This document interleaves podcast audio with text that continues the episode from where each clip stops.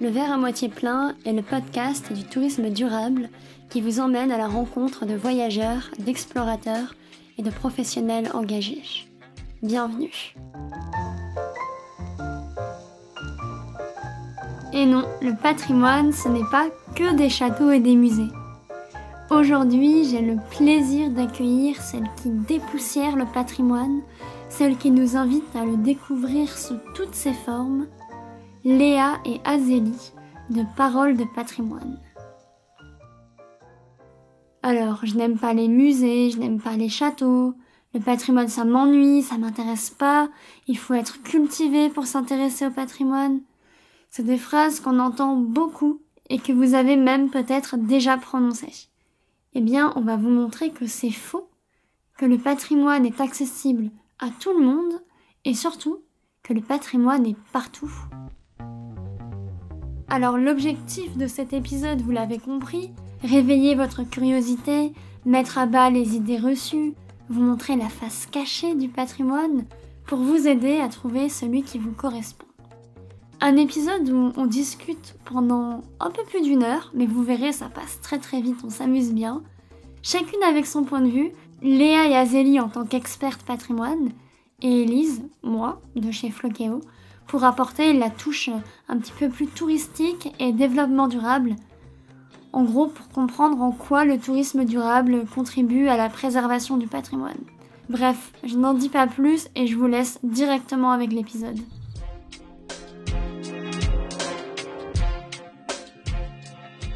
Coucou Azélie et Léa, comment ça va? Bonjour. Coucou Elise, ça va bien et toi? Ça va, merci.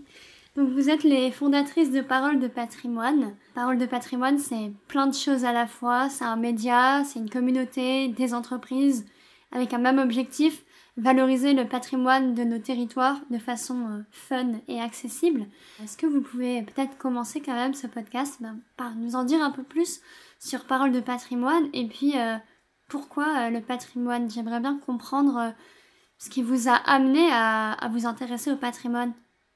Ok, bah déjà tu l'as hyper bien présenté. Euh, je trouve que c'est très concret. Peut-être, euh, du coup, nous, on a commencé par euh, un podcast pour mettre en avant le patrimoine un petit peu d'une manière plus, bah, du coup, accessible et sortir du fait que le patrimoine, c'est des châteaux et des églises et vraiment montrer qu'il y a plein de choses autour autour du patrimoine, mais on pourra en reparler. Et après, du coup, on était sur euh, Instagram, on a créé une communauté autour euh, de, de cette notion de patrimoine et notamment euh, des professionnels ou des étudiants qui sont dans ce milieu du patrimoine. On a créé un groupe Discord pour se rassembler et discuter autour de ces problématiques-là. Et au niveau de la notion, donc tu l'as dit, euh, des entreprises, c'est euh, qu'aujourd'hui, par le patrimoine, c'est euh, l'entreprise d'Azélie et mon entreprise. On a deux entreprises séparées, puisqu'on a des projets extérieurs à côté. C'est vraiment juste le lien qu'on a entre nous deux et entre notre communauté qui se regroupe sous cette appellation en fait de par le patrimoine. du coup, Azélie, par rapport au patrimoine, je te laisse prendre la main sur ça. Oui, merci Léa. Et euh, merci Elise aussi parce qu'effectivement tu as très bien, euh, très bien décrit ce que c'est que parole de patrimoine. Et euh, moi si je peux rajouter une petite anecdote, c'est que vraiment on a commencé ça parce que bah, pour nous le patrimoine c'était c'était quelque chose qui nous reliait toutes les deux avec Léa, qui était assez fun à faire parce que un jour Léa m'a dit bah, écoute, j'ai un micro, donc on va commencer à faire un podcast si t'es ok. Et trois jours après, c'était parti. Déjà, j'ai trouvé ça assez, euh, assez osé. Et euh, notre, notre mot d'ordre aussi, d'ailleurs, c'est oser, oser faire ce que vous avez envie de faire. Parce que euh, bah, le patrimoine, quand on y pense, on n'a pas forcément une vision fun. Mais pourtant, nous, on a vraiment eu envie de faire quelque chose d'assez d'assez osé justement et de relier toute une communauté de pros, d'amateurs, de euh, promeneurs du dimanche. Et, euh, et ça, c'est assez cool aussi parce que on a beaucoup de personnes qui nous suivent et qui sont pas forcément des professionnels. Et euh, le patrimoine, c'est ça aussi. C'est, je sais pas si on, si tu veux que je te donne ma définition tout de suite ou pas. C'est comme tu veux. Vas-y, vas-y. Parce que, en fait, si on, définit le, patrimoine, en tout cas pour moi, c'est une transmission. Et donc, euh, si tu as envie de, partager quelque chose avec tes potes ou même avec euh, des professionnels qui sont dans ton milieu, et eh ben, c'est ça le patrimoine, en fait. C'est avant tout un, héritage qui se transmet bah, au fil des, générations. Donc, euh, bien sûr, on peut penser aux vieilles pierres, mais on a tout aussi un, un héritage qui est immatériel, par exemple avec les métiers d'art, qui sont basés sur cette transmission. Et si je peux rajouter même la part euh, des jeunes et la part de, du coup de la transmission entre les générations, en fait les jeunes on a aussi notre mot à dire parce que c'est vrai qu'aujourd'hui quand on parle de patrimoine on a une peut-être une vision un peu euh, âgée et on le voit dans toutes les, tous les rassemblements autour du patrimoine. Euh, bah, on va pas se mentir, il y a quand même beaucoup de cheveux blancs. Euh, il en faut, il faut euh, nos, euh, nos anciens qui puissent être présents, être mobilisés et qui puissent transmettre ce que eux ils ont appris. Mais pour que l'héritage puisse se transmettre, il faut qu'il y ait des jeunes aussi. On inscrit le patrimoine dans des visions qui sont différentes et des enjeux différents de l'époque. Donc c'est vraiment important de faire le lien aussi entre les générations et, nous on a aussi notre rôle à jouer différemment. Mais du coup, c'est en étant aussi en contact avec euh, les personnes plus anciennes ou avec les, amateurs, avec les professionnels, puisqu'on a tous un rôle différent à jouer. Euh, et même au niveau des professionnels, quand on parle patrimoine, on pense euh, aux médiateurs, on pense aux guides peut-être, euh, ces personnes avec qui on est en contact direct en tant que public, mais il y a aussi les photographes, il y a les scénographes, les muséographes, tous ceux qui s'occupent de la réalisation dans les musées, les photographes qui permettent la promotion de notre patrimoine. Aujourd'hui, on a les créateurs de contenu. En fait, il y a tellement de diversité de métiers auxquels on pense pas, qui sont derrière toutes ces questions de patrimoine, de culture et du coup même de tourisme. Ça, le tourisme, tu pourras nous en parler plus, euh, on pourra le mettre en relation après. Et euh, c'est ça qui est passionnant et qui est euh, hyper chouette, c'est de rencontrer des, des, profils hyper différents. Et donc vous dites que il y a un petit peu la face cachée du patrimoine. Donc là, tu parlais de tous les métiers auxquels on ne pense pas. Tout à l'heure, Azélie, tu disais que le patrimoine, c'était bien plus que les vieilles pierres. tu as évoqué le patrimoine matériel, immatériel. Moi, je voulais vous poser la question, où est-ce qu'on peut trouver du patrimoine? Qu'est-ce que c'est concrètement euh, le patrimoine? On dit que le patrimoine est, partout. Qu'est-ce que le patrimoine concrètement? Je pense que le patrimoine, avant tout, c'est ce qu'on a dans le cœur. Parce que, euh, pour prendre un exemple très personnel, moi, mon patrimoine, c'est, c'est ma campagne, c'est mon village creusois, c'est ma ferme, c'est mes voisins, c'est mes bâtiments, les paysages qu'il y a tout autour de ma maison, ou même euh, mes tracteurs qui ont 30 ans, quoi. Ouais, c'est, ça. Enfin, il y a quelque chose de très personnel et qui est lié aussi à nos sujets, euh, à nos attaches. Il y a des personnes qui vont être euh, euh, très attachées à l'histoire médiévale, à la partie archéologique.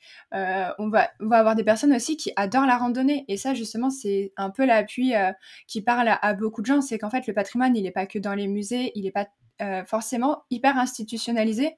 On peut vraiment le trouver en se promenant, en jouant, en expérimentant des choses. Et celui qui fait de la randonnée le dimanche, il est confronté directement ou indirectement, ou même consciemment ou inconsciemment à cette notion de patrimoine puisque les paysages ils ont été construits, euh, la faune et la flore elle est présente, c'est aussi du patrimoine et du coup en fait il y a, tout ça qui se regroupe euh, selon euh, qu'on soit en Bretagne, dans le nord de la France, en Bourgogne, là en Auvergne, dans le Massif central, on va avoir vraiment des des, patrimoines différents aussi par euh, la culture, la gastronomie. Euh, bah, du coup, les paysages vont être hyper marqués, même l'architecture. On va pas avoir les mêmes euh, maisons. en Bretagne, on va avoir l'architecture avec les pans de bois. même en Alsace, on retrouve ces, maisons un peu typiques. Au, le long des côtes, par exemple la côte basque ou même la côte dans le, dans le Nord-Pas-de-Calais, on va avoir toutes ces maisons belle époque, même en Normandie. Enfin, en fait, il y a, y a tout ça qui se croise et qui permet que chaque personne euh, peut avoir son, son axe d'approche du patrimoine, au-delà de vraiment le côté très euh, institutionnalisé et très... Euh, il faut avoir de la culture pour s'approcher du patrimoine. Bah, en fait, non, on peut juste trouver ça joli, on peut juste apprécier une belle façade qui est colorée, on peut apprécier être dehors et, ou être au contact des animaux. Azélie, avec la ferme, elle l'explique, elle l'exprime super bien avec Michel, qui, est, qui est son mouton. Et et qui est la mascotte de Parole de patrimoine, euh, parce qu'en fait, c'est aussi du patrimoine, euh, tout, tout, ce qui nous entoure. Quoi. donc, avec Parole de patrimoine, vous invitez un petit peu vos, vos abonnés, votre communauté, à se questionner pour trouver euh, son patrimoine par rapport à son histoire personnelle. Exactement, et à être curieux, regardez tout autour de vous, regardez quel objet peut avoir une certaine histoire pour vous ou pour euh, votre famille ou pour euh, le lieu dans lequel vous êtes. Euh, regardez tout autour de vous les paysages. tout à l'heure, Léa nous donnait justement cet exemple de paysage. C'est très intéressant parce que bah, là, justement, dans le Massif central, par exemple, on va avoir des paysages de, de bocage avec beaucoup de haies ou même justement des, des terres qui ont plus de haies à cause du remembrement. Enfin, tout ça, tout a une explication et euh, tout a une histoire et c'est à vous de euh, à vous justement de, reconstruire cette histoire qui se trouve tout autour de nous. Bon, on va inviter alors les auditeurs euh, de ce podcast à trouver leur patrimoine. Ce qu'on dit souvent sur le patrimoine, ben, c'est qu'il est fragile et qu'il faut le conserver pour le transmettre de génération en génération. Donc là, je vous propose qu'on passe à la deuxième partie du podcast où on va parler des défis du patrimoine, donc valorisation, conservation, préservation.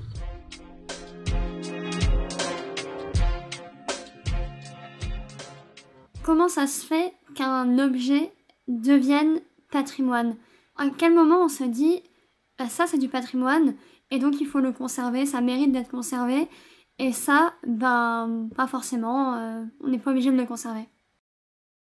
Ça, c'est une vaste question. En fait, il n'y a pas de réponse euh, qui, qui, qui, dirait euh, bah, c'est comme ça ou c'est pas comme ça ou c'est ce patrimoine ou pas ce patrimoine. En fait, dans la notion de patrimoine, il y a cette question d'héritage, du coup de transmission, mais il y a aussi cette question de, euh, à un moment donné, il y a eu un groupe de personnes qui s'est reconnu dans une pratique, dans un objet, dans, dans quelque chose en fait, où plusieurs personnes ont pu se dire bah, ça c'est important pour nous et du coup, ça a permis de, le, de, créer des, une histoire à partir de cet objet-là, de ce lieu-là. Euh, ça peut être, euh, bah, on parle des châteaux, on parle des églises, parce que forcément la communauté qui est derrière l'histoire de ces lieux, elle est très importante. Mais euh, ça peut être une fontaine dans un village. On avait fait un podcast au tout début de, notre aventure Parole de patrimoine avec les étudiants de notre école, et on avait un camarade de promo qui nous disait que quand lui rentrait dans son village, bah, c'était très important la fontaine qui avait au centre de la place, et elle a été longtemps sans eau. Et euh, quand ils ont réussi à, remettre l'eau au milieu de, la fontaine du village, ça a été vraiment quelque chose de très important puisque les gens se reconnaissaient vraiment dans cette pratique de se retrouver au centre du village, autour de cette fontaine. Chacun avait des histoires différentes en fonction de son âge. Et je pense que cet exemple-là, il est très explicatif de ce que c'est que le patrimoine et de comment ça devient patrimoine. C'est une question de, relation et de groupe social aussi euh, plus ou moins important, je dirais je pense qu'il y a un facteur euh, d'appartenance qui est très important parce qu'on se reconnaît dans cet objet, cette pratique, cette euh, culture euh, ou même ce lieu et on a envie de le transmettre. Ça rejoint un petit peu la définition qu'on a dite au, début parce qu'il y a cette volonté de ne pas perdre cet objet. Je pense que quelque chose devient patrimoine à partir du moment où on n'a pas envie de l'oublier. Ouais. Puis il y a la question de patrimoine commun il y a la question de patrimoine, je dirais presque aussi individuel. C'est ce qu'Azélie disait avec euh, la ferme, c'est son héritage à elle, c'est son patrimoine à elle. Par exemple, moi je m'y reconnais parce que je vais chez Azélie et euh, c'est vrai que c'est une grosse partie de l'histoire de Parole de patrimoine aussi et, de notre amitié. Mais euh, pour quelqu'un de complètement extérieur, la ferme d'Azélie, bah, ça lui fait ni chaud ni froid. Mais c'est le patrimoine d'Azélie. Oui, voilà, c'est ça, il n'y a pas ce sentiment d'appartenance. Alors, par exemple, on peut avoir euh, ce sentiment-là euh, en groupe, comme tu l'as expliqué, Léa. Mais effectivement, il y a aussi un côté très individuel où tu n'as pas envie de, perdre euh, cette chose et donc tu as envie de, transmettre au fil des générations et ça devient un patrimoine commun ou individuel, mais ça devient un patrimoine parce que ça devient un, un héritage. C'est quelque chose dont on n'a pas parlé, mais justement, en anglais, patrimoine, c'est heritage. Et et je pense que c'est pas pour rien. Et toi, du coup, Elise, t'aurais un, un patrimoine, quelque chose qui fait sens pour toi par rapport à tout ce qu'on raconte? Ça pourrait illustrer un peu euh, le fait que tout le monde puisse trouver son patrimoine.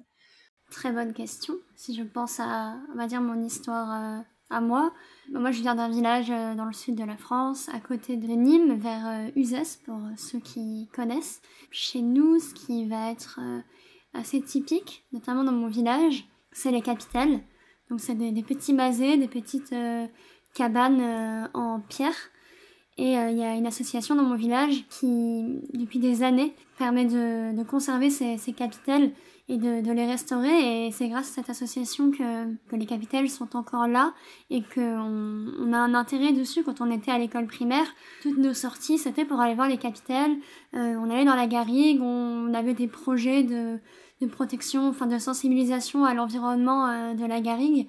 Donc euh, je pense que patrimoine naturel, donc plutôt la garrigue, et patrimoine, on va dire, plutôt matériel, ce serait ces capitales. C'est un exemple parmi d'autres. Mais euh, j'en pense à un autre, ma mère euh, est normande et euh, mes grands-parents habitent dans un, une grande ferme en, Normandie. Avant, ils avaient des moutons, etc. Et maintenant, bon, il n'y a, plus grand-chose. Mais je pense que cette grande ferme dans leur bourg, c'est quand même une part du patrimoine que je serais très triste de perdre si jamais on devait ne plus avoir cette maison dans notre famille.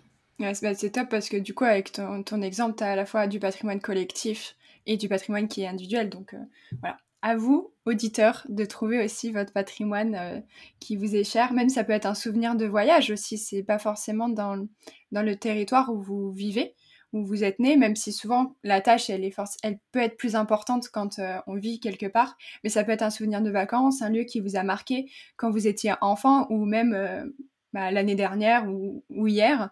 Et, ça, c'est aussi, euh, ça, peut, euh, ça fait partie de votre patrimoine et de vos souvenirs qui, qui est important de transmettre. Bah, dans le patrimoine, y a, enfin, on voit vraiment la notion de durabilité. Quand on décide qu'un objet est patrimonial et donc enfin, digne d'être conservé et transmis de génération en génération, bah, on a envie qu'il soit durable euh, dans le temps. Donc je pense qu'il y a un lien quand même assez fort entre le développement durable et le patrimoine. Je pense que le, enfin, le développement durable, une de, ses grandes parties, c'est d'œuvrer pour la conservation euh, du patrimoine.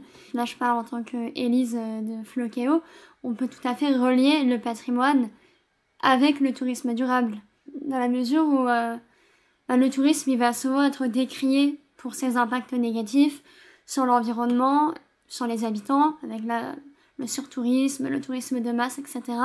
Mais on oublie souvent bah, que tout simplement la mise en tourisme d'un lieu, ça permet de poser un regard sur un objet et donc euh, il va être euh, d'un seul coup digne d'intérêt et donc euh, digne d'être conservé. Et c'est souvent quand d'ailleurs une destination, un territoire a une forte richesse patrimoniale bien conservée qui va être attractif, attractif pour les habitants bien sûr, mais attractif pour les touristes. J'ai pas trop d'exemples en tête de de lieux touristiques où, entre guillemets, il n'y a rien à voir d'un côté euh, patrimonial.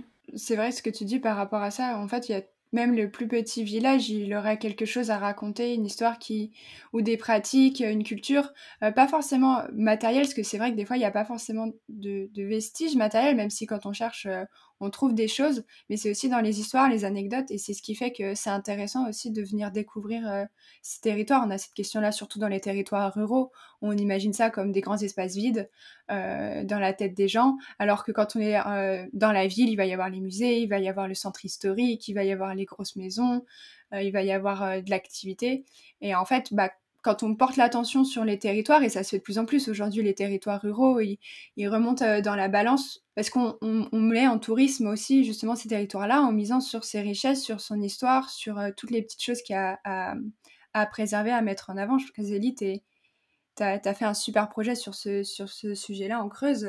C'est un bel exemple, je pense. Oui, merci Léa. Euh, avant de de parler de ce projet-là, il y a quelque chose sur lequel j'aimerais rebondir parce que toutes les deux, vous avez parlé de d'histoire, d'anecdotes, de d'humain en fait. Et je pense que avec le développement durable, euh, le social c'est un gros pilier et le tourisme durable c'en est un aussi parce que c'est déjà c'est très important en fait le facteur humain. Le social il est très important pour valoriser le patrimoine. Si on n'a pas ces histoires, si on n'a pas ces anecdotes, eh ben il nous manque une partie quand même pour préserver euh, ce patrimoine parce que un patrimoine sans humain, eh ben c'est un patrimoine sans sentiment, donc on va pas forcément se tourner vers ce patrimoine-là.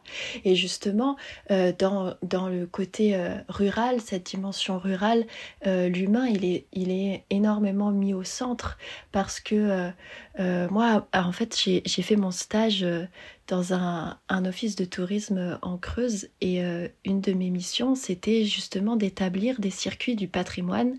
Et je suis allée voir des personnes dans chaque village de la communauté de communes sur laquelle je, je travaillais et je leur ai fait raconter l'histoire de leur village pour faire ce circuit. Je leur ai fait justement trouver des anecdotes, des choses bah, des, des histoires sur euh, les différents lieux, sur le lavoir, sur l'église, sur le four à pain, surtout le petit patrimoine comme on l'appelle, le patrimoine vernaculaire. Et du coup, on a fait parler le patrimoine. Et je pense que c'est ça euh, qui implique aussi sa préservation et euh, qui se rapproche du tourisme durable parce qu'on va avoir ce, ce, facteur humain qui est très important. Je ne sais pas ce que vous en pensez.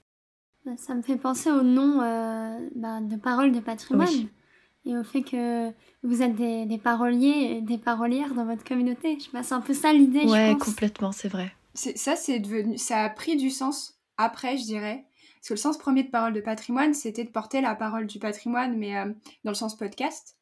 Et en fait, on s'est rendu compte, et c'est parce qu'on nous a fait la réflexion, et, et, en avançant dans notre aventure, dans notre petit bout de chemin, effectivement, on donnait la parole au patrimoine en tant que tel, on donnait la parole aux gens euh, et, on faisait en sorte que les gens parlent avec nous, entre eux. Et en fait, euh, c'est comme ça que Azélie, d'ailleurs, parolier-parolière, c'est une idée d'Azélie. Euh, donc, à l'origine, parolier, c'est celui qui écrit les paroles d'une chanson pour bah, les chanteurs dans le registre musical. Et nous, on l'a complètement détourné en disant que c'était les personnes qui écrivaient la, la chanson du patrimoine, enfin, qui composaient en fait l'histoire du patrimoine parce qu'on est tous à titre individuel une composante de cette histoire patrimoniale et on a quelque chose à transmettre. Et du coup, d'où euh, Parole de patrimoine avec cette nouvelle, euh, nouvelle casquette en fait et parolier parolière. Je rebondis sur ce qu'on disait sur euh, les territoires très ruraux parce que donc dans le tourisme on parle beaucoup de surtourisme mais on parle finalement assez peu des enjeux de sous-tourisme, de l'intérêt en fait du patrimoine pour on va dire, euh, pallier à, cet enjeu du sous-tourisme. Euh, et, donc l'intérêt pour les territoires, bah, de reconnaître leur patrimoine et d'apprendre à, le préserver et à le valoriser. Et c'est vrai que donc quand on va penser à des destinations touristiques, on pense moins aux territoires très ruraux, par exemple la Creuse. Coup dur pour la Creuse. Coup dur, comme d'habitude. Mais euh, c'est drôle ce que tu dis parce que euh, euh, là, justement, je reviens du salon de l'agriculture et les gens venaient me voir pour me dire mais c'est où Genre, euh, en France, déjà, c'est où la Creuse et euh, qu'est-ce que tu peux y faire? Et euh, tu as cette notion de les territoires ruraux et hyper ruraux, où tu as une notion, parce que l'hyper-ruralité, elle se définit aussi beaucoup par l'enclavement, où tu as une définition d'enclavement qui est très profonde dans cette diagonale du vide, parce que avant on parlait de diagonale du vide, maintenant c'est on n'en parle plus trop, mais c'est l'image exactement l'image d'un territoire qui est très enclavé. Il venait me, me demander, mais, mais on fait quoi là-bas? Qu'est-ce que qu'est-ce qu'il y a d'intéressant? Qu'est-ce qu'on peut faire? Qu'est-ce que quelle est l'utilité de venir en Creuse? Et c'est vrai que ça, euh, j'ai essayé de répondre euh, et de mettre en avant mon, mon territoire, mais euh, il y a quand même cette définition de qu'est-ce que tu vas promouvoir ou mettre en avant dans un territoire rural, hyper rural. Bon, moi, j'ai des réponses, mais euh, je, je, je vais laisser la surprise. Venez en creuse, venez me voir et je répondrai à cette question. Merci. Mais euh, oui, pour que le territoire soit attractif, du coup, enfin, je pense que l'Office de tourisme a tout intérêt à, bien euh, connaître et valoriser son patrimoine. Donc là, je pense qu'il y a un fort enjeu. Et je me faisais la réflexion hier. Je pensais aux sites les plus touristiques, en France notamment. Et en fait, c'est des sites où euh, il y a un patrimoine aussi qui est exceptionnellement bien conservé quand même. Je pense euh, par exemple à la Tour Eiffel. Le Mont-Saint-Michel. Oui, le Mont-Saint-Michel. Ou euh, à Nîmes, où le, patrimoine romain est vraiment très très bien conservé. le pont du Gard, enfin en fait, je pense que c'est une sorte de boucle, c'est une, sorte de succession de choses, parce que c'est ces patrimoines qui aujourd'hui, du coup, souffrent euh, effectivement du, surtourisme. Euh, même, euh, on a les calanques de Marseille, enfin, il y y a, pas mal d'exemples qui commencent à se faire en France sur cette question, où il y a trop de personnes en même temps. Et tu dis qu'ils sont bien conservés, donc ils sont attractifs, mais en fait, c'est parce qu'à la base, il y a un groupe de... Il y a une histoire qui est peut-être plus forte, plus euh, autre territoire. Il y a une communauté plus grande qui s'est manifestée. Euh, il y a eu une vocation peut-être plus euh, plus en avance sur son temps. Où on s'est dit ah ça c'est intéressant pour le tourisme. Comment on va le mettre en avant économiquement? Comment ça peut rapporter au territoire en termes d'image ou d'attractivité? Et en fait, à partir du moment où ça a été, il y a une histoire. Il y a une communauté qui s'est intéressée, qui a grossi. Du coup, on l'a restaurée. Du coup, c'est devenu une image forte du territoire. On s'est dit économiquement, on peut en faire quelque chose. Et en fait, c'est aussi une question de temporalité. Et en Creuse, si on va dans les villages et qu'on met en avant l'histoire des habitants, qu'on met en avant le petit patrimoine et toute la richesse de ces territoires ruraux. En plus, si on met en avant qu'il y a moins de monde que autour du Mont-Saint-Michel ou dans les calanques de Marseille, forcément, c'est pas du tout le même patrimoine non plus qu'on va voir. Ça, ça fait la différence aussi. Mais euh, il y a des choses à faire, il y a des choses à voir, euh, il y a des expériences qui sont incroyables à faire en Creuse ou dans tout autre territoire ruraux. Et ça, en fait, souvent, c'est oublié parce qu'il y a aussi cette nouvelle notion de il faut qu'on ait fait comme tout le monde, il faut que nous aussi, on ait la référence d'avoir été se prendre en photo devant le Mont-Saint-Michel, au Calanque de Marseille, et tatati et tatata. Et, et en fait, ça, ça joue aussi dans la question sur tourisme et qui est aussi différente de cette notion de, de patrimoine et de conservation et de protection. Enfin, il y a des temporalités de chaque chose et je sais pas si je suis en train de perdre là, mais. Euh, non, non, mais elle est là, la, la définition de tourisme durable, je pense, parce que si tu reprends les trois piliers là du développement durable, le social, on en a parlé, euh, l'économique, il est très important parce qu'un territoire euh, euh, rural, tu as besoin d'économie pour le faire vivre, et donc le, tourisme, justement, c'est un pilier qui est, qui est nécessaire parce qu'on a besoin de faire parler de, de, ça, mais aussi la dimension écologique, parce que si tu es sur un site qui est qui étouffe, euh, c'est pas bon écologiquement, ça va pas. Et cette dimension écologique dans le tourisme durable, tu la retrouves justement quand tu vas sortir des, des, sentiers battus, dans le sens où tu vas aller explorer un territoire qui est plus rural que euh, le bord de la mer, quoi.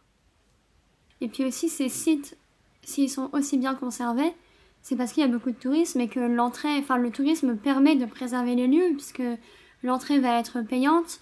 Euh, des sentiers vont être aménagés. Par exemple, sur des parcs naturels, on va construire des parkings euh, loin du, parc naturel euh, pour la préservation du site. Donc le tourisme permet aussi de, préserver les, sites comme ça.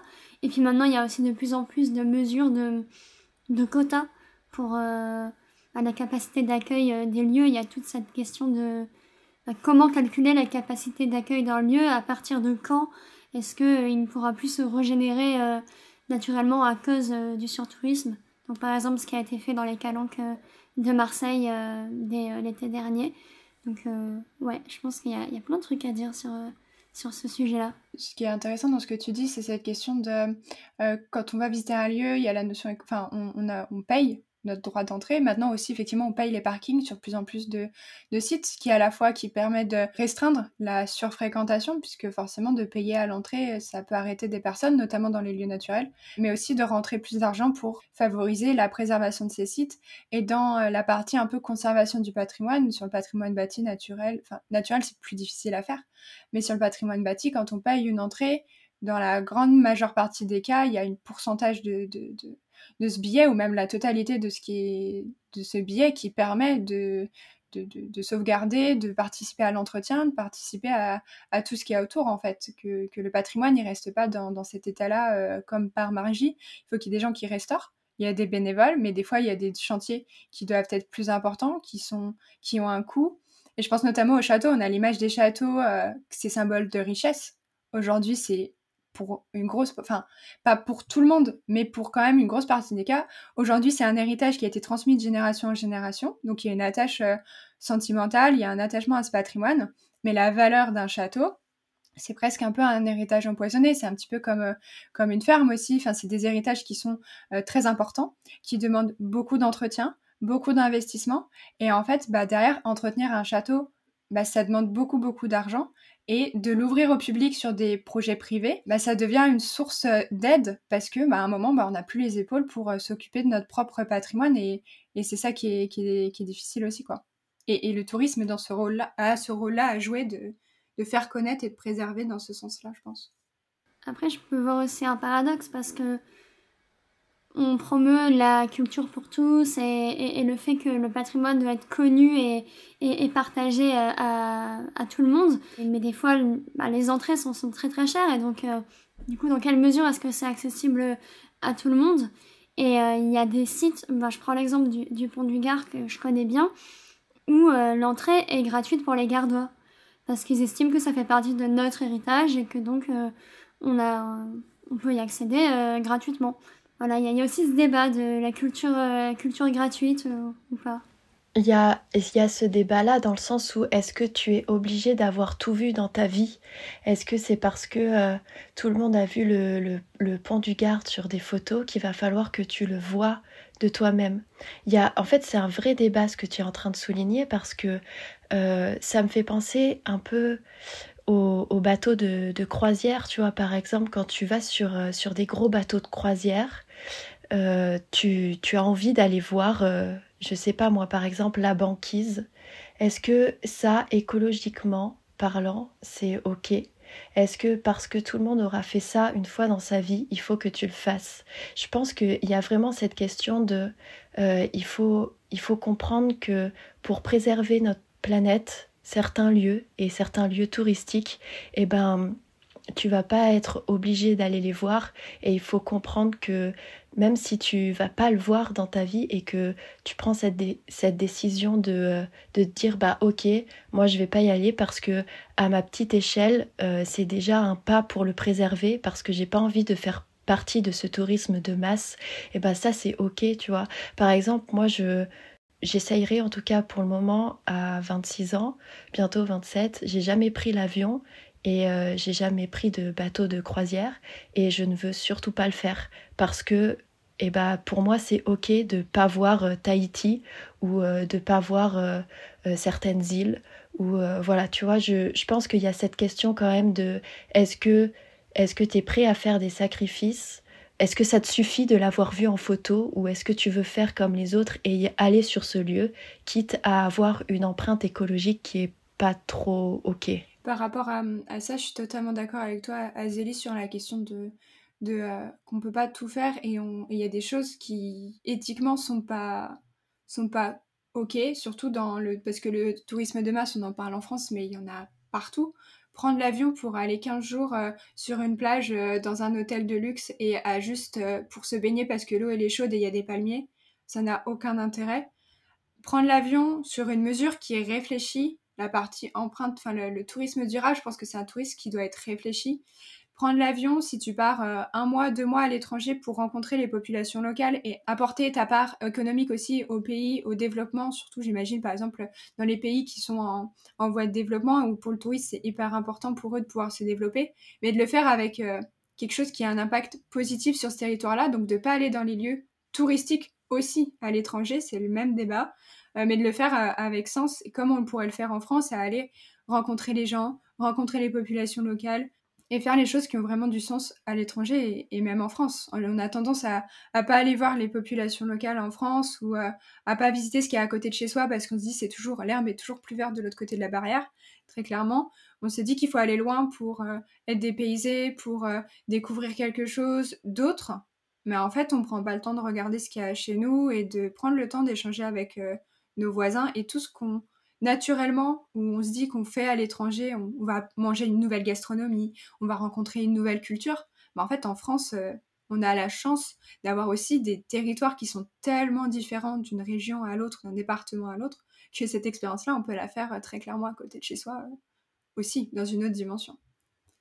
Donc la, notion de tourisme durable et d'avion et même d'empreinte carbone, je pense que c'est un curseur différent selon les personnes, mais il faut du moment qu'on a conscience de ce qu'on fait ça, c'est la première étape, je pense, c'est de dire je prends l'avion, mais pourquoi je le prends Et est-ce que j'ai pas d'autres solutions avant de le prendre et, de, et de voir ça, en fait. Et ça, c'est différent aussi.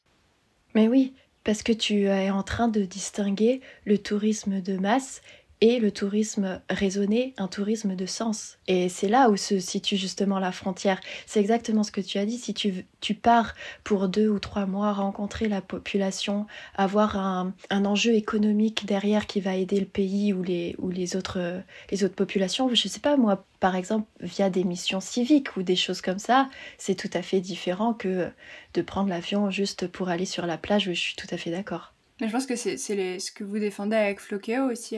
Pourras en parler plus que nous du coup de ça. C'est ça. Bah, oui. Tout à l'heure, Azélie, tu parlais euh, des gens qui partent par exemple en Antarctique euh, pour euh, aller voir les glaciers avant qu'ils ne fondent, etc.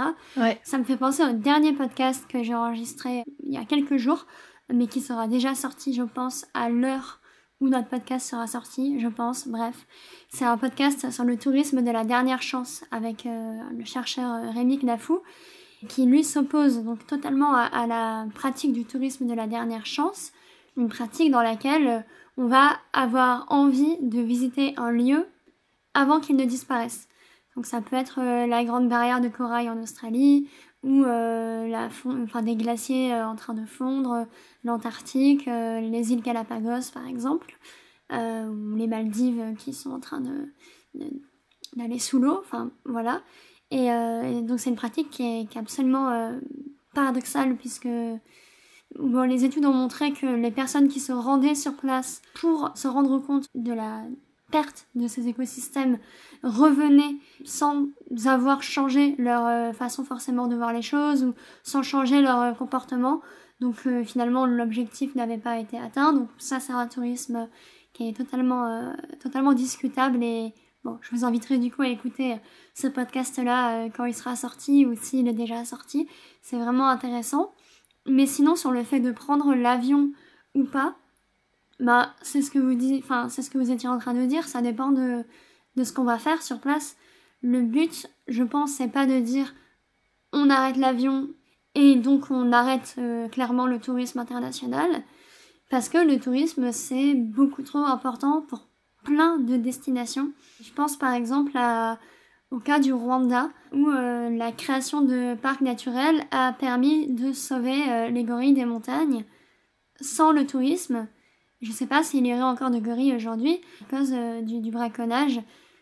Et aujourd'hui, le tourisme permet de, bah, tout simplement de, protéger ces, animaux. Mais là, c'est qu'un exemple parmi, parmi d'autres. Mais globalement, un tourisme, bah, justement, tu disais tout à l'heure aussi, Léa, un tourisme réfléchi. Le chercheur, donc Rémi Knafou, dont je vous parlais, lui propose un tourisme réflexif qui serait un petit peu l'évolution du tourisme durable comme le tourisme durable 2.0. Le but, c'est, en tant que touriste, bah, de réfléchir à son impact, euh, de réfléchir à l'offre qu'on nous propose, de réfléchir à comment on va voyager pour que, sur place, notre impact soit le plus positif possible d'un point de vue économique, social et environnemental. Nous, on n'est pas, on prend pas la partie de d'interdire l'avion, euh, mais je comprends tout à fait les gens bah, comme toi, Azali, qui n'ont pas envie de, prendre euh, l'avion. Je comprends tout à fait, mais pour moi, ce serait plus une, utopie que... Parce que de toute façon, ça n'arrivera jamais. On ne pourra pas interdire les, aux gens de prendre l'avion. Il, y, a une balance à trouver, en fait, comme dans tout, ça. de culpabiliser les... Euh, comme tout. En fait, c'est... sur la question écologique, aussi bien sur le tourisme, le patrimoine, que même dans nos actions de tous les jours, on peut pas culpabiliser. Euh, c'est pas en, culpabilisant tout le monde sur toutes ces actions que euh, on va y arriver. C'est aussi en se disant si on réfléchit à chaque chose qu'on fait et comment dans son quotidien et en fonction de ce qu'on peut faire et de ce qu'on veut faire, comment on équilibre un minimum les choses pour, euh, pour ça en fait. Enfin, à côté, on, on, parle tourisme durable, on parle de ne pas prendre l'avion. Effectivement, c'est intéressant aussi de prendre le train, de faire du vélo. Quand on habite dans des territoires ruraux, on est obligé de prendre la voiture c'est une obligation, sinon on ne peut pas se déplacer. Euh, ça, ça peut poser de questions pour beaucoup de, personnes qui sont très, très impliquées dans la question écologique. dans les grandes villes, on peut se déplacer à vélo avec les transports en commun. Quand on fait du tourisme dans les territoires ruraux, c'est quelque chose qui est beaucoup plus compliqué. Même de venir en fait dans les territoires ruraux, la question des mobilités, de l'accessibilité, elle est compliquée.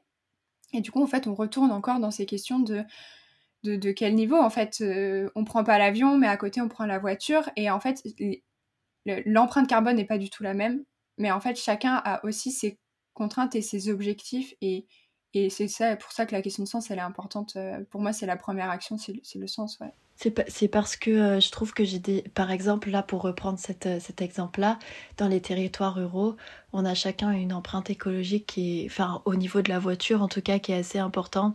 Et c'est pour ça que je me dis, si je peux ne pas prendre l'avion, ce, serait bien parce que tous les jours, je fais deux heures de route pour aller au travail et ça, je peux pas faire autrement. Je, on essaye de faire du covoit, mais c'est pas tous les jours et euh, je peux pas prendre le bus, le train ou le métro. Encore moins le métro, parce que s'il y avait le métro à Guéret, on le saurait. Hein. Bah oui, chacun fait comme, euh, comme il peut et. C'est ça.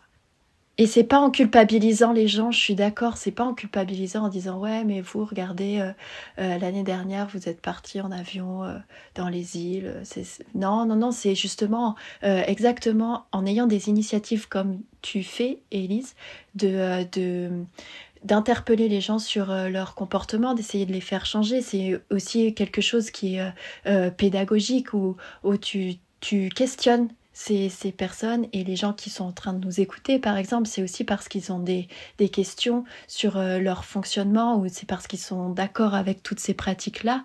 Et, euh, et c'est super bien de passer par cette méthode pédagogique, justement, et pas euh, de, de faire culpabiliser, c'est vrai. Ouais, quand on est trop extrémiste, ça, ça énerve les gens. Oui, exactement. Je pense par exemple à Jean-Marc Jancovici qui avait été invité sur France Inter il parlait de la question de l'avion et il disait euh, un vol euh, en avion, un vol long courrier, je sais plus exactement, ça devrait être 3 à 4 fois maximum dans notre vie. Et euh, Léa Salamé lui disait oui, mais par exemple la personne qui a de la famille, je sais plus les exemples qu'elle disait, mais disons on va dire en Guadeloupe, à la Réunion, peu importe, ça veut dire qu'elle voit plus sa famille. Et lui répondait oui, totalement. cette personne va devoir accepter de moins voir sa famille. Oh là là. Il y a un vaste débat. Euh, euh, mais, mais, du coup, ça rejoint sur. Euh, si on revient à nos moutons, Azélie. oui, tout à fait, c'est moi. petit, petit clin d'œil sur les moutons. par rapport au patrimoine, c'est cette, c'est cette même conscience, en fait, sur quand on va sur des sites, on visite des sites, il y a, on a un empreinte différente. C'est pareil, c'est sur la préservation des sites sur lesquels on se rend. quand on va sur des sites naturels, quand on va sur des sites même bâtis, les graffitis, euh, les, papiers par terre, euh, toutes les choses, enfin en fait juste les, mégots de cigarettes, toutes ces choses à, l'échelle juste du quotidien. Sur les sites patrimoniaux, il y a cette question-là aussi qui, de, préservation qui, qu'il faut déjà régler ce problème-là aussi, qui, qui va pas du tout. quoi. Et je vais vous poser une question. Est-ce que vous avez des exemples de mise en tourisme qui ont permis de sauver ou de remettre en valeur un patrimoine euh, en danger en France.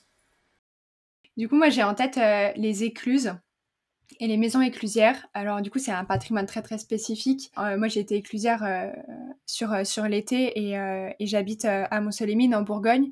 Et du coup, il y a le canal du centre, donc c'est un canal avec différentes écluses. Les écluses, elles permettent de passer le dénivelé et du coup de monter les bateaux euh, comme des marches d'escalier, comme un ascenseur. En fait, euh, c'est vrai que c'est pas forcément évident pour tout le monde de savoir comment fonctionne une écluse. Euh, ça permet de, de, monter les bateaux au point haut ou au point bas à différents points. Bref, et en fait, historiquement, ces écluses, à chaque écluse, il y a une maison. On peut le voir quand on, suit les canaux, en fait, il y a des maisons. Et en fait, c'est que au départ, les éclusiers, ils avaient leur maison, leurs écluses, et ils étaient à temps plein à travailler de chez eux pour gérer le passage des bateaux. Et aujourd'hui, ces écluses, euh, elles sont de moins en moins utilisées. Euh, enfin, ces canaux sont de moins en moins utilisés, notamment parce que le commerce par bateau ne, fonctionne plus trop en France. C'est très très très très rare d'avoir euh, des bateaux de commerce qui passent. Et du coup, on a automatisé les écluses. Donc, qui dit automatisation des écluses dit moins d'éclusiers. On n'en avait plus besoin. Aujourd'hui, sur le canal du Centre, par exemple, on a un éclusier pour une dizaine d'écluses. Et donc, les maisons, bah, il y avait plus besoin de 10 maisons. Elles périclitent, elles sont en état bah, de, elles sont pas restaurées alors qu'elles ont une histoire forte.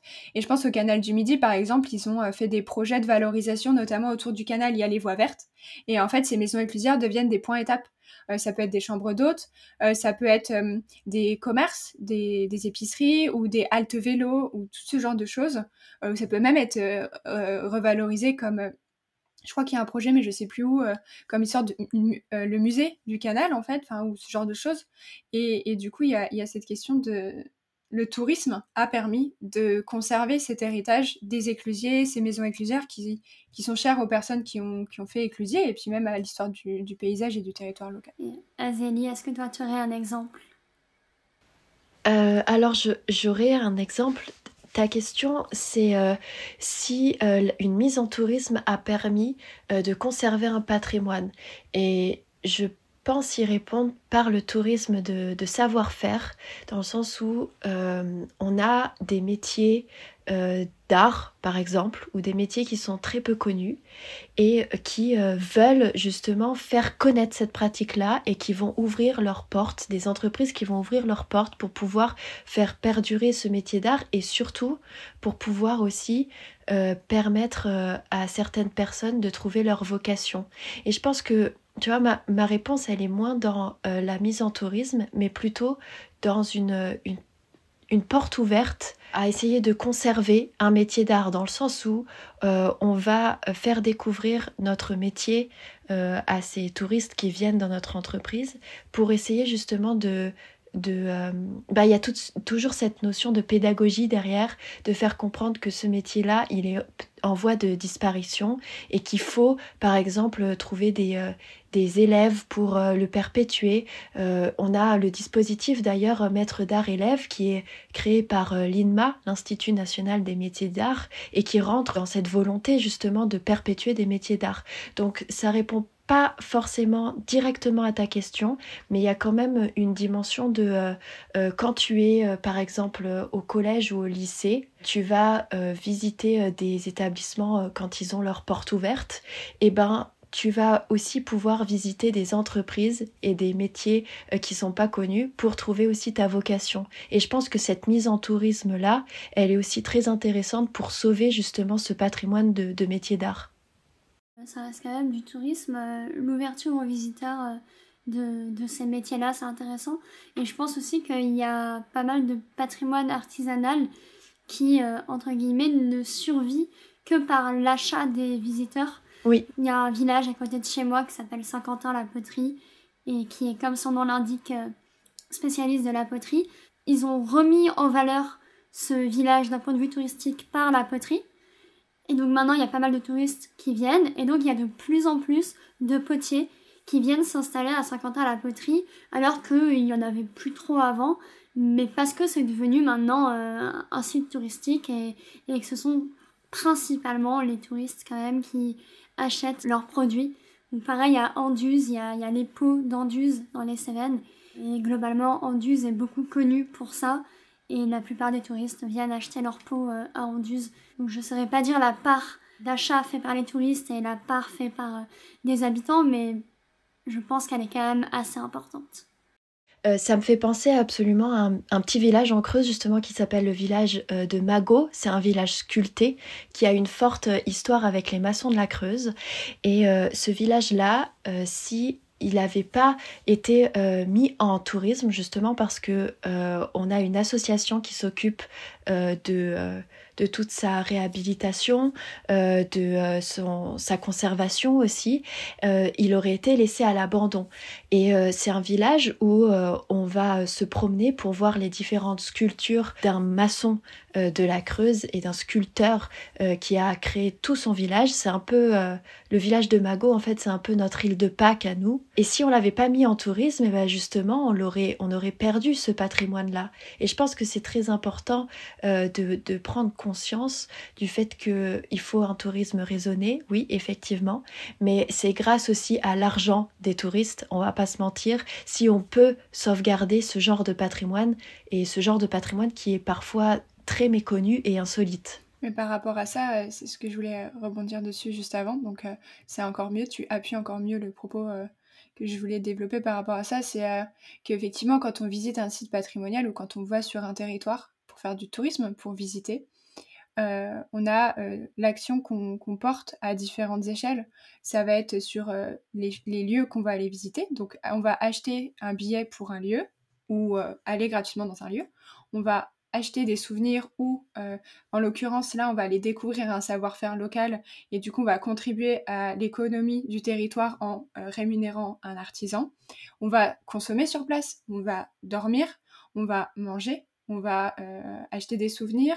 Enfin, il y a, toute cette échelle économique au-delà de juste participe qui à la sauvegarde du patrimoine, puisque si le territoire, si on va dans un site du patrimoine, qu'on arrive, c'est joli, c'est machin, enfin on est, on est content d'être là, on découvre, on en a entendu parler de ce village, on est venu, qu'il n'y a rien autour, qu'on ne sait pas où on mange le soir, qu'on ne sait pas où dormir à proximité, soit on vient et on est déçu, soit quand on fait nos recherches sur internet ou peu importe la forme, on se dit bah je veux aller là mais il n'y a rien à faire autour, ça vaut pas le déplacement bah, on passe à côté de quelque chose. Et du coup, le tourisme, il a euh, cette, euh, cette dimension euh, bah, du coup économique aussi qui permet de faire un cercle vertueux pour la sauvegarde des patrimoines, puisque si les gens viennent, on va pouvoir sauvegarder, et on le disait au début de l'épisode, mais à, tout niveau en fait de taille de patrimoine. Oui, il faut structurer l'offre touristique pour que le touriste, bah, comme tu disais, puisse dormir, manger, sinon, sinon ça ne sert pas à grand chose. Et euh, autre euh, question, du coup la question inverse, est-ce que vous auriez des exemples de patrimoine qui ont disparu faute de mise en valeur et peut-être de mise en tourisme? Par exemple, je, pense aux, aux, langues, aux patois. Je pense que Enfin, par chez nous, dans les campagnes et tout, on a perdu euh, nos différents patois, euh, faute justement de, conservation, parce que après les, guerres mondiales, notamment la, Seconde Guerre mondiale, on n'a plus voulu que, euh, que les élèves entre eux parlent leur patois qui était parlé à la maison, mais apprennent le, le, français. Et je pense que c'est assez dommage parce qu'en fait, on a perdu plein de langues et quand tu perds une langue, tu perds une culture. Et donc c'est ça, c'est, je pense que c'est un, gros pan du patrimoine français euh, avec toutes ces différentes langues là qui ont qui, ont disparu. C'est un gros pan du patrimoine français qui a disparu avec. Il y a quelques traces au niveau euh, des expressions ou même euh, des mots de vocabulaire, on va pas appeler, euh, bah, je sais pas, chocolat, chocolat, enfin pain au chocolat et chocolatine, typiquement, c'est aussi, et dans le Nord, petit pain, c'est des restes de, ce, de cette identité culturelle et de, de, de, changement, d'évolution de, la langue qui, qui reste avec cet attachement qui fait partie du patrimoine aussi, même si ça fait des petites guéguerres, notamment sur cet exemple-là, mais, ouais, mais je confirme. C'est vrai que le, le patois, c'était ça, ouais. Il y a le, le Tancarville aussi, et les Tendoirs. Voilà, le Tancarville. Le, le bro, le bro aussi, le bro et la cruche d'eau. Enfin bon, bref, on va pas passer tout, mais je suis d'accord. tous les mots, euh, tous les mots qui font débat aujourd'hui. Voilà. Ça vient de là. Ça, ça, vient de là complètement. Après, enfin, et il y a des mots même on a des expressions même euh, entre nous, dans, dans, les familles, qui, qui restent parce que euh, c'est l'héritage aussi. Mais c'est vrai qu'on s'en rend compte. Je pense que c'est surtout pendant les études. Des fois, on est amené à changer de territoire pour les études. Et quand on se rend compte avec nos copains qu'on n'a pas du tout les mêmes expressions ou la même manière d'appeler les choses, c'est là on se rend compte qu'il y a les restes un petit peu de ce patois-là. Mais c'est infime par rapport à tout ce que, toute l'histoire qu'il y a derrière ces, ces langues-là. Exactement, on se moque souvent de mon Y dans mes phrases, mais c'est un élément du patrimoine, ce Y. C'est ce qui fait partie justement de notre culture aussi. Dans les combrailles, et eh ben, on met le Y partout. Bah, c'est, notre héritage, c'est notre patrimoine. Du coup, ça me fait penser euh, aux, langues, même euh, dans le Pays Basque, par exemple, les, noms des villes, ils sont inscrits euh, en, français et en basque. Il y a vraiment une culture qui, reste autour de, cette langue-là. Et aussi sur le côté occitan, on a un peu la, même chose qui, se fait. Euh, mais par contre, par exemple, dans le Massif central, on n'a pas de reste euh, visible encore en identité locale euh, du patois, je dirais. Je sais pas, Zélie, si je me trompe, mais... non, non, on n'en a pas du tout, mais alors par contre, ça me fait penser aussi aux Bretons. Les Bretons, je crois que même à l'école, ils, veulent enseigner le, breton. Et c'est génial ça, parce que du coup, c'est une autre langue et une autre... ils enseignent la culture carrément de leur région. Ouais. Bah, à Toulouse, euh, c'est pareil, en Occitanie d'une manière générale, puisque donc moi j'habite à Toulouse, mais je viens du Gard. Pareil, on a la traduction sous les panneaux euh, des villes en occitan. Et à Toulouse, le métro toulousain est le seul métro de France à être euh, traduit. Donc quand on arrive à une station, la dame nous parle en français et puis après elle nous parle en occitan. C'est très très drôle. Ah, c'est fou ça. Ouais, c'est incroyable. Bah, voilà, bah, ça, ça voilà, typiquement, bah, le, patois de, de, chez nous, dans le centre de la France, on n'a pas autant gardé cette identité culturelle euh, marquée euh, comme ça. Et par rapport à cette question-là, je pense aussi à, on en parlait tout à l'heure un petit peu en, off, mais cette question des patrimoines en péril reconnus par l'UNESCO, ça répond à ta question dans une autre dimension aussi. Mm, quand on va voir la carte donc sur le site de l'UNESCO du patrimoine inscrit sur la liste du patrimoine en, patrimoine en péril, on remarque donc que déjà c'est principalement dans les pays euh, situés en zone de conflit. Euh, je prends l'exemple du site de Palmyre euh, en Syrie qui a été, qui a été bombardé par l'État islamique. Et en Europe, on n'en a que trois. Donc on n'en a pas en France. Et on n'en a que trois. Il y a le centre historique de Vienne, des monuments médiévaux au Kosovo, et puis euh, un paysage minier, le paysage minier de Rosia Montagna euh, en Roumanie. Voilà, cette carte, euh, bah, je vous invite à aller la, consulter. Elle est plutôt c'est une, autre dimension de, patrimoine et de reconnaissance de, patrimoine en péril, puisque c'est reconnu par, par l'UNESCO. Ouais, là où l'UNESCO, du coup, ne parle pas des, du patois et, des langues régionales. Même si, du coup, il y a des langues le, patrimoine immatériel est reconnu à différents niveaux, au niveau de l'UNESCO, mais euh, c'est vrai que le patois, comme ça. Euh, Je suis triste. C'est identitaire. Il faudrait peut-être le faire reconnaître par l'UNESCO. C'est ça. Je vous propose de vous engager. Prochaine mission de Parole de patrimoine, euh, c'est parti. Ce qui aurait du sens, du coup, avec Parole de patrimoine, de faire reconnaître le patois. Je vais y travailler, c'est promis. Voilà, on a trouvé notre prochain. Exactement. Voilà, vous savez quoi faire pour les prochains mois. Bon courage. Je pense les prochaines années même. oui, oui, oui, oui. Euh, la, ville de Nîmes, ça fait des années qu'elle essaye de, s'inscrire euh, à l'UNESCO. Et chaque fois, il y a, un truc qui va pas dans, le dossier. donc, euh, bon courage pour faire reconnaître le patois. Ouais. Et donc, je pense qu'on peut passer un petit peu sur, sur la, conclusion de l'épisode. On a beaucoup parlé du tourisme notamment, mais je pense qu'il n'y a pas que le tourisme pour euh, sauver le patrimoine. On a moins parlé de l'engagement euh, local et, des habitants. C'est plutôt du coup sur euh, vous, parole de patrimoine. Vous parlez de tourisme, mais c'est pas votre. Pas notre axe, ça fait partie. Bah, y a, je pense qu'il y, a un, y a un vrai lien parce que euh, je sais pas si tu veux en, parler, mais les personnes locales, les greeters, c'est absolument un lien entre les locaux et les touristes. Les Greeters, c'est des bénévoles qui accueillent gratuitement les touristes pour une visite de leur patrimoine. C'est des ambassadeurs de leur territoire. Et du coup, effectivement, si on a envie de, préserver, de s'impliquer dans notre patrimoine, on peut devenir euh, Greeters et à notre tour euh, faire visiter les touristes euh, et leur faire passer justement notre, notre envie de préserver notre patrimoine. Et même parfois sur les offices de tourisme locaux, on retrouve ces, ces clins d'œil aux greeters. Et en fait, on va avoir des territoires euh, qui, euh, enfin des, villages par exemple, où ça va être euh, bah, Michel qui va faire visiter à bah, ton groupe de, de, fin ta famille ou ton groupe d'amis qui veulent visiter ce territoire. Et en fait, là, tu vas faire une visite d'une heure, d'une heure et demie, deux heures avec un habitant qui va vraiment connaître son territoire avec les anecdotes et tout ce qui va autour. Et là, on sort de la dimension aussi euh, hyper euh, euh, académique de la visite touristique avec un guide. On, est avec un greeters habitant. Mais après, on a aussi les guides touristiques. Il faut, enfin, il y a ces deux questions qu'il faut pas. L'un ne fait pas de l'ombre à l'autre. Mais les guides touristiques aussi, de plus en plus, du coup, les, les guides, ils sont indépendants. Donc il y a les guides de l'office de tourisme, il y a les guides indépendants. Les guides indépendants, ils vont aussi avoir cette parole avec cet attrait qui est intéressant, qui vont proposer des visites euh, guidées euh, thématiques, euh, etc.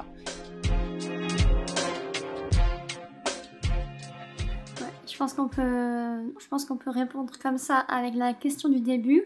On disait patrimoine et tourisme égale ennui. Quelqu'un qui nous dit j'aime pas les musées, j'aime pas les châteaux, le patrimoine ça m'ennuie, ça m'intéresse pas. Comment est-ce qu'on peut trouver du patrimoine un petit peu plus fun? J'ouvre un peu, mais quels sont les enjeux du patrimoine euh, de demain? Bah, Du coup, déjà, par rapport à ce qu'on disait sur les greeters ou même les guides et les, et les visites un peu insolites, il y a les visites gastronomiques, ça, ça peut être un bon plan euh, pour euh, visiter autrement les territoires avec un apéritif à la fin. Ça, donne la, motivation d'aller écouter un petit peu d'histoire et souvent on fait de belles découvertes par, rapport, par rapport à ça. On l'a dit au tout début, il y a plein de formes de patrimoine. On a tous un, pied indirectement avec ce patrimoine-là, donc on peut le, découvrir euh, en randonnée avec les copains. Enfin, nous, euh, dans nos vidéos ou sur notre compte Instagram, on essaie de montrer, bah, en fait, il, nous arrive plein de trucs quand on va visiter des, sites patrimoniaux. Il y a toujours euh, des anecdotes, on va avoir des références à des films. Bah, en fait, c'est pas dans un carcan de il faut faire une visite d'un musée guidé pendant une heure et demie et ça va être rébarbatif et ennuyeux. Il y a plein de guides aussi qui font du très très bon travail. Et des jeunes aussi, notamment, qui s'impliquent dans ces questions-là. Et il y a plein d'autres manières de découvrir le patrimoine, même en autonomie, avec des applications, des jeux. Il y a les escape games aussi qui se font de plus en plus sur les sites patrimoniaux. Azélie, je ne sais pas si tu veux rajouter des choses. Eh ben non, mais c'est exactement ce que j'allais dire là. La dernière phrase que tu as dite, c'est exactement ce que je pensais dans le sens où on se dit ouais bah on va aller visiter un musée. Euh, ça, ça peut, euh, ça peut être euh, pas fun, mais en fait, tu peux visiter ta ville en trouvant des applications et différents, différents jeux. En fait, le but, c'est que ce soit aussi interactif, donc par une chasse au trésor, par un escape game, par même de la réalité virtuelle, ça peut être quelque chose de très intéressant de visiter ces différents patrimoines.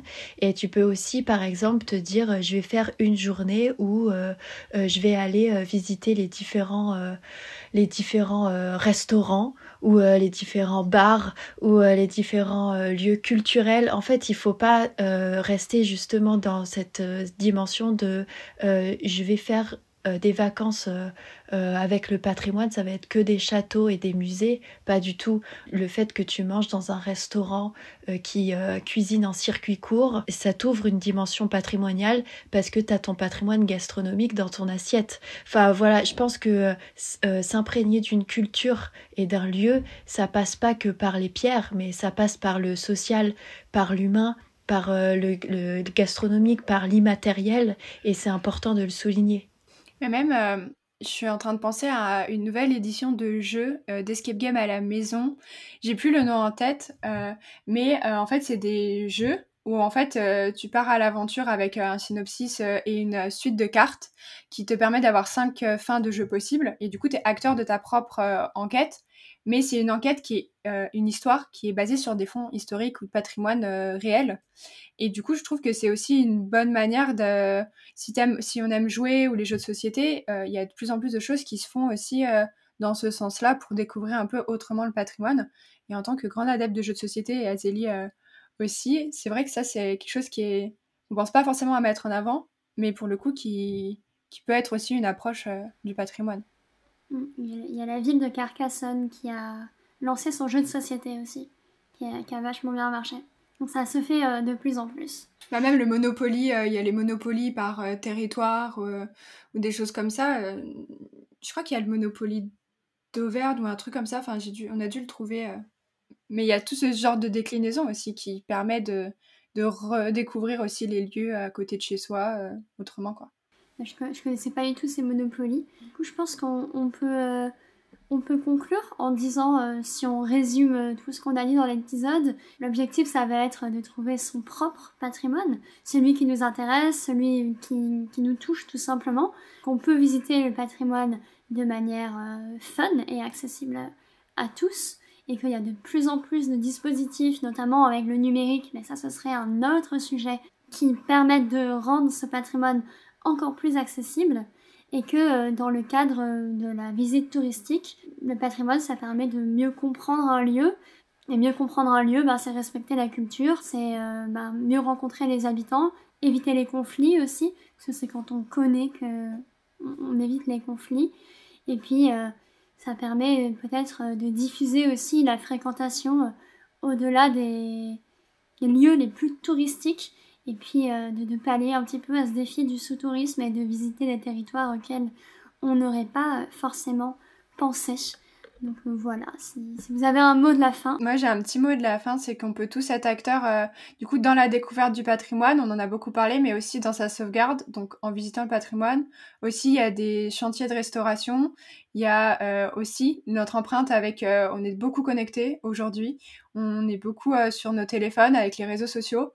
Donc même si c'est discutable sur certains points, en mettant la photo parfaite qu'on a faite au Mont-Saint-Michel sur les lieux surtouristiques, c'est aussi un moyen à l'inverse de faire connaître des lieux et des projets qui ont du sens. Donc euh, les projets, de, des fois il y a des appels aux dons pour euh, restaurer euh, un lavoir dans un village. Ça c'est aussi l'occasion de faire le relais de ce genre de projet. Une activité qui vous a plu avec un petit prestataire local, un restaurant, un guide, une expérience de visite que vous avez faite sur un lieu. C'est aussi l'occasion d'en parler sur les réseaux sociaux pour bah, faire connaître et aussi démocratiser cette, cette, ce lien au patrimoine qui, qui est aussi différent que l'image euh, qu'on peut en avoir. Azélie, je sais pas si tu as un petit message à faire passer, un petit mot de la fin. En quatre mots, soyez acteur et curieux. Et venez en Creuse. Bien sûr. Oui, parce que tu nous as un peu laissé sur notre fin. Donc euh, il faut savoir, euh, on a envie de savoir maintenant ce qu'on peut découvrir en Creuse. Bref, merci beaucoup. Merci à toi pour l'invitation en tout cas. Merci beaucoup. C'est la fin de cet épisode du verre à moitié plein. Et si vous écoutez ce message, c'est que vous êtes resté jusqu'au bout. Alors merci.